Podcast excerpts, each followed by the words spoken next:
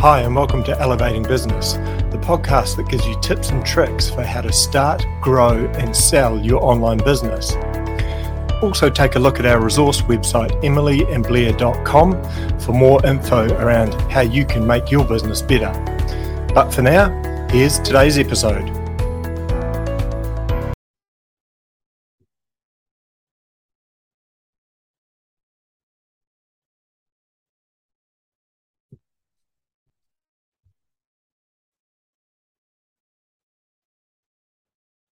Hi, and welcome to episode one hundred thirty-two, Bad Online Reviews and How to Deal with Them.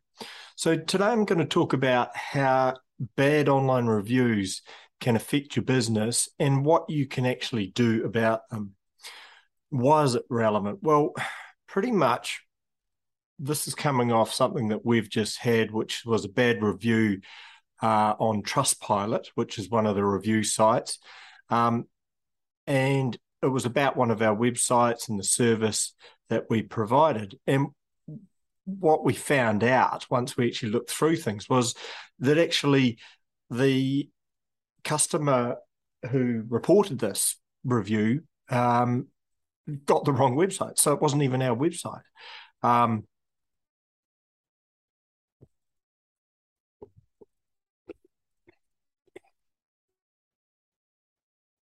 Hi, and welcome to episode one hundred thirty-two, Bad Online Reviews and How to Deal with Them. So today I'm going to talk about bad online reviews and what you should do about them. This is particularly relevant for us right now because this week we got a bad review on one of the review platforms called Trustpilot. I'm sure you're probably aware of Trustpilot. It's pretty much worldwide. And what we did was we followed it up with the customer that did the review and went through the process of checking the customer's screenshot of their payment transaction and found out that it actually wasn't our website that they had used at all. It was one of our competitors. So we managed to get the review removed. Okay, so why are online reviews important? Well, pretty much these days, people are relying so much on independent reviews like Google and Trustpilot for that social proof of a business or a product. Pretty much what you say about your business and your product only goes so far, and it's mainly about what other people say, you know, that customers are really interested in because it's unbiased reviews, and um, that's what they want. They want to know what the product is. They don't want to hear how good your product is from you because there's a certain trust issue there. So ideally, you want good reviews, but what happens if you get a bad review? The first thing to do is not to panic, okay? Sometimes these things, you know, they, they feel like such a terrible thing, like they feel like someone's having a go at you or your product. And, you know, at the end of the day, there's ways of managing it, so don't panic. The second thing to do is contact the reviewer, find out how to get in touch with them. Now, on Trustpilot, for example, you can request that the reviewer con- uh, provides you their contact details. Um, and if they don't or they refuse to, then you can actually request to have the review removed. So they kind of need to. That's part of Trustpilot's method of keeping their platform, um, you know, as honest as possible. So what you should do is always contact the reviewer and get more information about their purchase, you know, so you can do a cross-check on their, um, on what the uh, purchase details were, on what the product was, um, and on the transaction. So um, that's the second thing you should do. The third thing is always be friendly and polite and apologetic, if appropriate.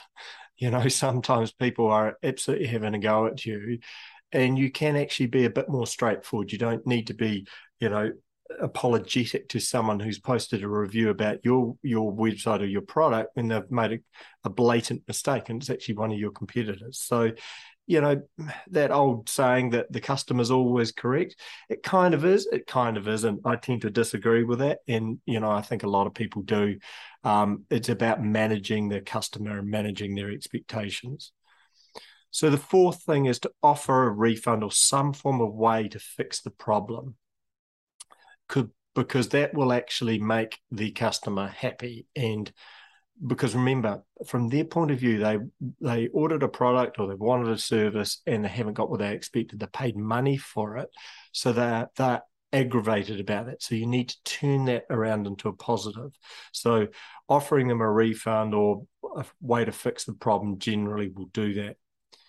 Once you've done that, once you've once you've um, you know, helped them and and given them a refund or you know fixed it for them, ask for the review to be removed. Um, if they won't remove it, then ask for the review to be modified. So you could say to them, hey, look, you know, you've given me a one-star uh, review for a certain um, service or product. I've given you, now come back, contacted you, talked through with you, given you a refund and all the rest of it. They might actually agree that, hey, well, I'm not going to remove the review, but I'm going to modify it and change it to like a three-star, which is a lot better for your rating. So it's not the end of the world. Um, so there's options there to do.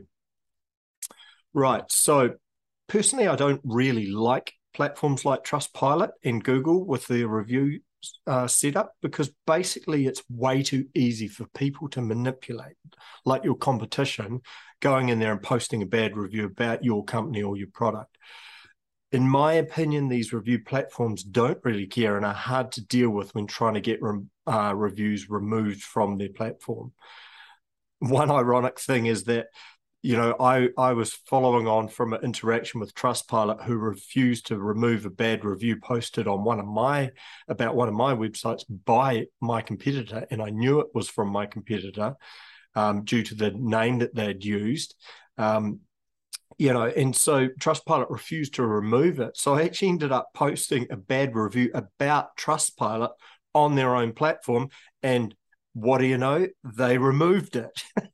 So I think, you know, they're kind of, uh, it's all very well, you know, taking people's opinions and stuff. But if you can't, you know, as a as a platform, if Trustpilot can't take some criticism about their own platform, then it's a bit questionable in my, in my opinion. Basically, bad reviews are a part of business, and um, they're a lot more popular these days, um, you know, as, as a way of, of people dealing with things. The key thing is to try and always encourage customers to contact you before they post a bad review. So ways to do that is making your details clear on your on your website, that's your contact details, and following up on all customer complaints quickly before they turn into a bad review. So a lot of the time, if you don't provide a way for people to contact you and you don't follow up on any customer, um, you know, uh, um, problems or, or uh, concerns or emails to you, then you will find that that generally will aggravate them even more, and they'll jump onto a platform and, and post a bad review about, about you or your service. So that's the key thing to do, is to get onto it quickly um, and try and work it around. But also, you know, make put your detective hat on, make some um, inquiries, because a lot of the time you will find that people make mistakes. I mean, I get... on one of our websites, I would get an email a week about um, a reoccurring charge, which one of my competitors does, um, a monthly charge. We don't do that for this particular website, um, but our competitor does. And it's a very similar name, a very similar domain name to our website. And we get a lot of customers jumping on there who have who have gone to our competitor, and they've started charging them a reoccurring monthly subscription. And they come on Um, our website, contact us and say, you know, uh, you know, why are you doing this? You know, cancel this reoccurring payment and stuff. It's like, well, it's not even us, you know. So I've got to the point where I've actually got a templated return email which explains who it is, you know, who our competitor is, how to contact them, um, and and we just send that back to any of these people, because it's just a complete case of mistaken identity. But we reply to all of them really quickly, because we don't want those people then going on one of these platforms like Trustpilot and posting a bad review about us when it's not even us, it's our competitor.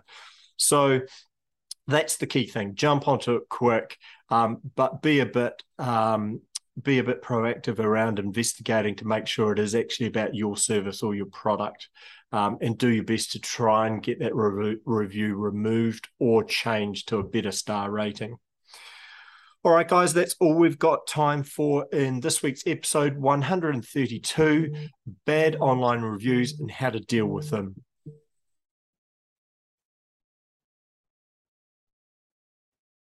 Hello. Yeah. Thanks for listening to this week's episode of Elevating Business. Make sure to check out our resource website, emily and blair dot com, for more tips and tricks for how you can grow and make your business more successful.